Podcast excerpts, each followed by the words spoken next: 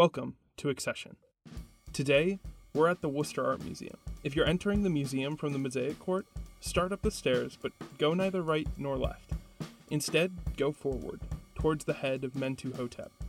If you've come in from the side entrance through the restaurant, head down instead of up. And if you continue straight, you should be looking at the giant hat on Mentuhotep's head, with a chip off the top. If Mentuhotep were to look behind him and to his right, your left, He'd see Zafei happy, sitting down on the job. Then a relief sculpture of a man who is clearly not relieved. And finally, a glass case with three objects in it. Let's focus on the glass case. And more, let's focus on the man in the skirt who sits at the base of the display. This statuette is one of the oldest pieces in the museum, one of the reasons the Wham can claim to have over 50 centuries of art, and the subject of our episode. Today, we're looking at Worcester Art Museum, accession year 1937, number 91, Sumerian statuette. Now, if you read the card, it'll tell you that the piece came from an excavation from a temple in Kafaj, north of Baghdad, that we think it might be a god because of what we know about beards in early Sumerian culture, that it is carved from limestone, and that the eyes are made of inset shells. For this reason, for the duration of this story, let's call him Shelley. What it fails to mention about our dear friend Shelley is that this Shelley does not have eyes made of inset shells. Shelley has one eye, the other one is missing. Where there should be an eye is just an empty space, like a black eye, perhaps earned in the same brawl that seems to have broke his now crooked nose. But maybe Shelley doesn't make you think of some ancient Sumerians brawling. Maybe instead your thoughts of a one eyed god take you to the Norse depiction of Odin, the king of Asgard, who would give up anything, even an eye, in his quest for wisdom and knowledge. Or perhaps you think of the more modern iteration of Thor in the Marvel movies, who, in his most recent installment, lost an eye in a duel to his sister, likening him to his father. Perhaps the single eye makes you think of the all knowing eye that tops the pyramid that backs our dollars. Or maybe you think of the eye that is shared by the Graeae, the Greek sisters who would form the basis of the witches in Macbeth and who would be mixed with the Fates, the Moira, in the 1997 Disney film Hercules. Post, present, and future indoor plumbing. It's gonna be big. Whether you think of the Cyclops, or the Jean, or the Dalek, or Sheldon Plankton, or Nick Fury, no matter what you think of as you look upon Shelley, our one eyed friend, I can almost certainly assure you that the person who first saw a slab of limestone and thought to use a chisel to carve out this figure, and thought to carve a pattern into the hem of his dress, and thought to give him a beard and clasp his hands together on his stomach, that person almost certainly did not think of any of the same things you just did. And that thought may give us pause. Are we doing this wrong? Have we approached this from the wrong mindset? We've only made connections to the gods because the card has told us that beards were often associated with religion, and we know it was excavated from a temple. We only know that it's Sumerian, or that it comes from Kafaj because the card told us. We only know that this is probably something that we should be looking at because it's in a museum, in a glass case, with a card by it. We know nothing of what the Sumerians thought about him, how he was used, whether it was art or religious icon or both, what he might have meant to someone over 50 centuries ago. How can a living person now, walking through the Worcester Art Museum, with all these other thoughts about things with one eye, ever hope to understand what the statuette meant? Or can they ever hope to understand what he meant all those centuries ago? And without knowing something about that, is there a reason for us to care about him? Barring the humorous images and stories his one eye may bring to mind? There are only a handful of things we can know for sure about Shelley. It turns out Shelley is not alone, that with him beneath the floor of that temple in Kafaj were just as many sculptures like him. Some men, some women, some with beards, some without, all with skirts, all on pedestals, all in some slight variation of the pose you see in front of you, standing straight, head up, hands clasped and resting on their navel. it's not a very natural pose to strike. If you feel inclined, give it a try. Some of them short, some of them tall, but all of them with those wide eyes made of inset shells. Or eye, as the case is with Shelley. In art, the history of a piece, who has owned it, who has sold it, who has bought it, is known as its provenance. And in archaeology, the provenance tends to be pretty short. We know that this piece came to Worcester from the collection at the University of Pennsylvania, and that the University of Pennsylvania acquired it in one of their many archaeological digs in Iraq in the mid 1930s, and that in their museum and in their collection exist many, many more statues just like this. What we do know much more about is how Shelley was received in the West, and rather than tracing the provenance of who Shelley was owned by, we can actually trace the sort of provenance of how Shelley was written about, and in turn, how Shelley was thought about.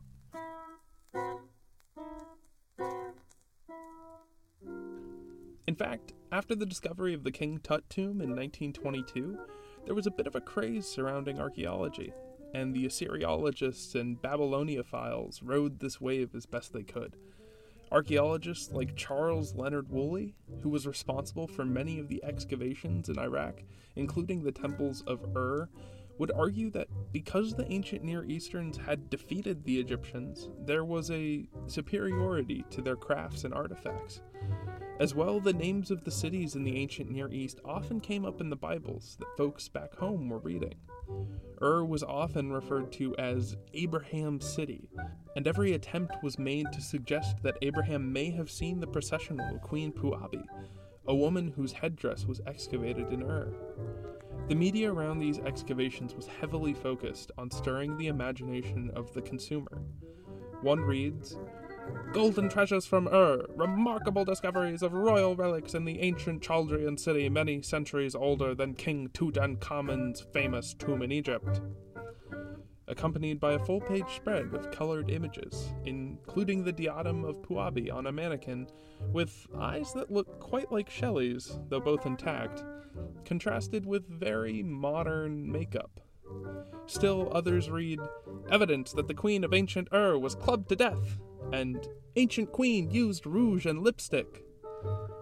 But the source of this sensationalism was not the Western media, it was Woolley. Woolley knew his audience. America in the time of the 1920s, a nation in a time of wealth and liberation rebelling against a system that was telling them not to have fun? The same spirit is harnessed in the way that Woolley talks about Mesopotamia. He conjured up for his readers, his audience, a place of opulence, far better than sandy, dirty old Egypt, where tragedy and royalty, opulence and murder, extravagance and rebellion were all a part of daily life. And the people in the 1920s could connect to that. Woolley perfectly understood the aesthetic and spirit of his time down to the style of lipstick he put on the bust, and used that spirit to connect the world to the aesthetic and spirit of another time, some 50 centuries earlier. Of course, not everyone was so interested in the imagination of the viewer, and this is where our story returns to Shelley. When Shelley came to the Worcester Art Museum from the University of Pennsylvania, he was accompanied by an essay, a letter of introductions of sorts, to be published in the museum's annual magazine, written by Charles Bache, the assistant curator of the Babylonian collection at the University of Pennsylvania Museum, titled A Note on Some Sumerian Sculpture. He begins his essay with a quote from Genesis So God created man in his own image. In the image of God he created him. Male and female he created them. Since then, he writes, Man has been doing the same thing to God. Bache continues on this path about man and God and art before finally arriving at the same question we are asking today. Quote, Man's concept of God has a small place here, for how are we to know what a sculptor was thinking when he, a Babylonian, secured of a shrewd trader from Assyria a chunk of limestone?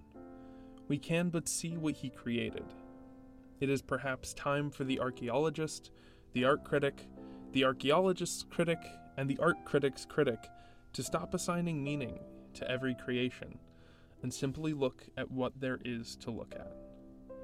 Without saying so explicitly, Bache is suggesting what we might call art appreciation by aesthetics. And this comes out of the way that he proceeds to talk about Shelley. No effort has been made by the artist to bring out the musculature. He has ignored, evidently on purpose, details in the treatment of the other body parts. Facial features are given undue proportion to the, the eyes and nose are enlarged to the point of grotesqueness. And this, a view which aims to focus on the aesthetics of the past, stands, in a way, antithetical to a way of talking about art that supports and encourages the imagination of the present. And it is this philosophy which has continued to dominate the writing about this piece that has occurred over the past several decades. Continued descriptions of strength, enlarged eyes, suggesting intensity, devotion, and always with a footnote about how the beard might suggest something religious or godlike about this man, though it has not been proven. And in all of these articles, the same picture of Shelley turned just to the right to show off his good side, the side with the eye.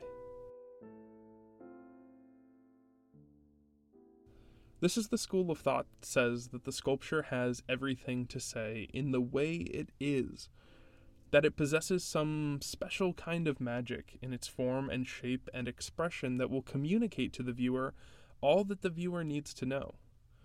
It was this sort of analysis of these Sumerian pieces and of Shelley that inspired modern artists like Willem de Kooning and Henry Moore, seeking to tap into the origin of the human desire to sculpt and the initial creative energies of the human species.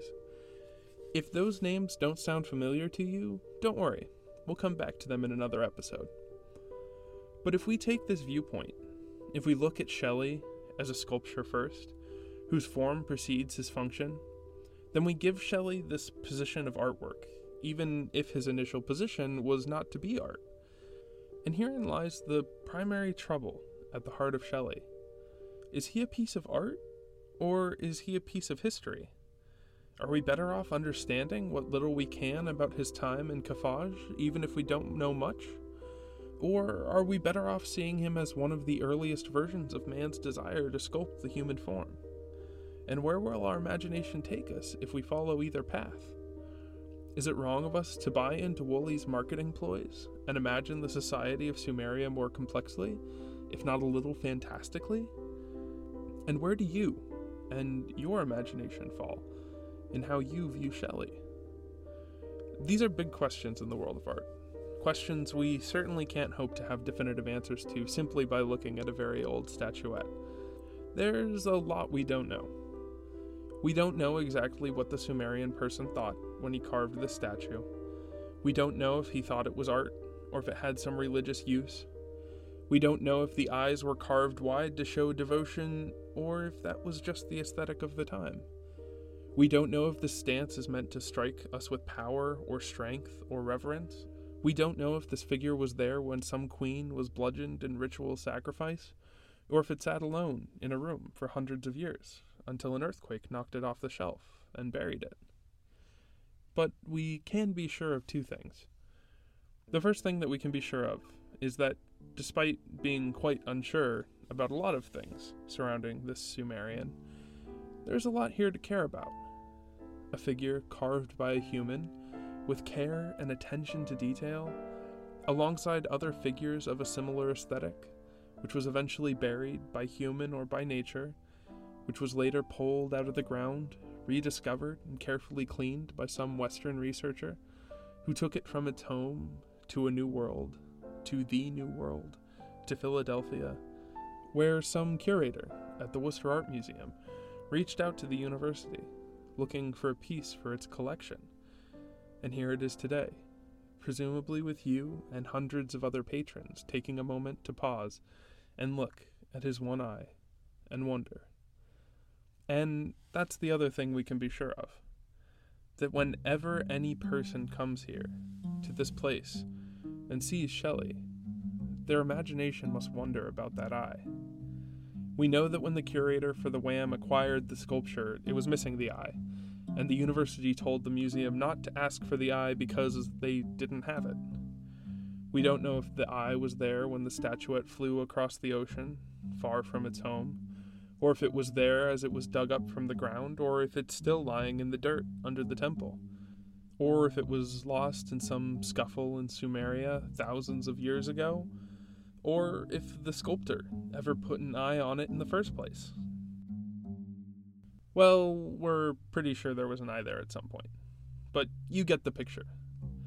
And we can be sure that every human who has looked at Shelley in all his time being without a right eye has stopped and imagined and brought with them all the cultural artifacts that they carry of a man or a god or a beast with one eye. The human imagination, however inconsistent, is really the only constant we can be assured of. And so, while we know the ancients probably weren't thinking of superhero movies, there is one way that every single person along Shelley's story, the ancients and the architects and the scholars and the curators and the viewers, one way that every one of those people might have viewed Shelley's missing eye. One thought that may have come to mind, which is expressed perfectly in a poem written by Morris Bishop for The New Yorker in 1952 when he was one such patron to the Worcester Art Museum. It goes like this. This is the sapient cynic. This is he whom the superior youth would wish to be. He looked with tranquil and satiric humor upon the pride of Akkad and of Sumer. Sumer and Akkad fell to Babylon. The sapient cynic smiled sedately on. Assyria ruled, and the Mede and Persian, and their successions brought him much diversion. The Greek, the Roman, raised their golden thrones. The Arab caliphs built upon their bones. The Mongol came and did his bloody work. The sapient cynic smiled upon the Turk. Iraq arose, and he became the guest of the naive barbarians of the West. Now he observes the gaping public pass before his humorous eye in Worcester, Mass. Long did I gaze upon him, and I think, nay, I am certain that I saw him wink.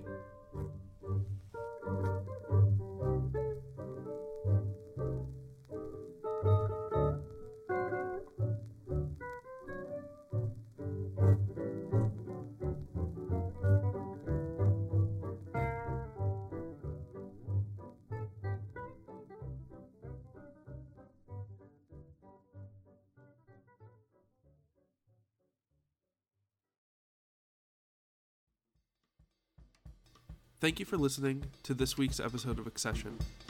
Our special thanks this week goes out to the library staff at the Worcester Art Museum who helped me find the poem that you heard at the end of the show, and who are very supportive of my work as I pour through their stacks and files. Also to the many WHAM staff who aided me in my quest to find the oldest piece of art in the collection. Believe it or not, there's a piece that is potentially a little older than Shelley, but I'll leave finding that up to you. That delightful drum piece you hear in the intro and are listening to now? Mike Harmon played the drums, and Casey Dawson provided his recording, engineering, and editing talents. You can follow his work at facebook.com slash Casey Dawson Sound. Our show art was made by the incomparable V. Silverman, whose portfolio you can find at vcsilverman.com. You should also listen to their delightfully wonderful podcast, Fuzzy Logic. It brings much joy to my fortnightly Wednesday commutes. This episode was produced, written, recorded, and edited by me, TH Ponders. You can follow me most places at TH Ponders, and the show on Twitter and Instagram at AccessionFM. And as always, you can find the notes to the show, links to the art, and maybe a few other goodies on our website at accession.fm.